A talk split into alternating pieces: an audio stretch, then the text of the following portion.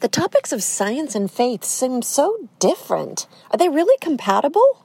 Do any intelligent, educated people still believe in God?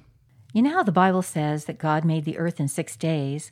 Does that mean six 24 hour days? Can someone explain to me how evolution works and did it even happen?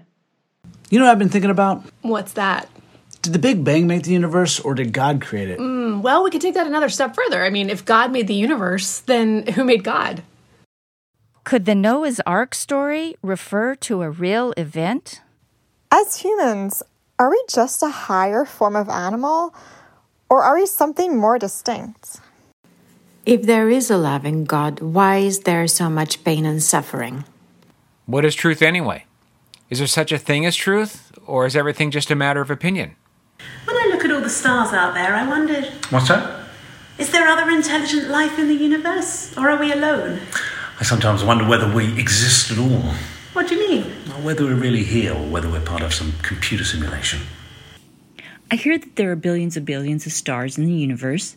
Okay, but I need to know that my life matters or something, especially compared to all those stars. Am I just a blip? Or or or am I important to somebody? Welcome to the Science, Logic, and Faith podcast series. After a decade of researching and speaking on the impact science and philosophy have on the Bible and spirituality, I created this podcast.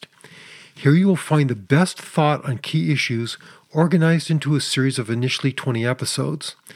These talks have been refined through numerous presentations to diverse live audiences.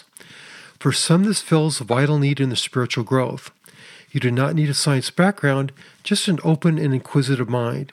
So if the questions you've just heard resonate with you, I invite you to take a journey exploring the intersection of science, logic, and faith.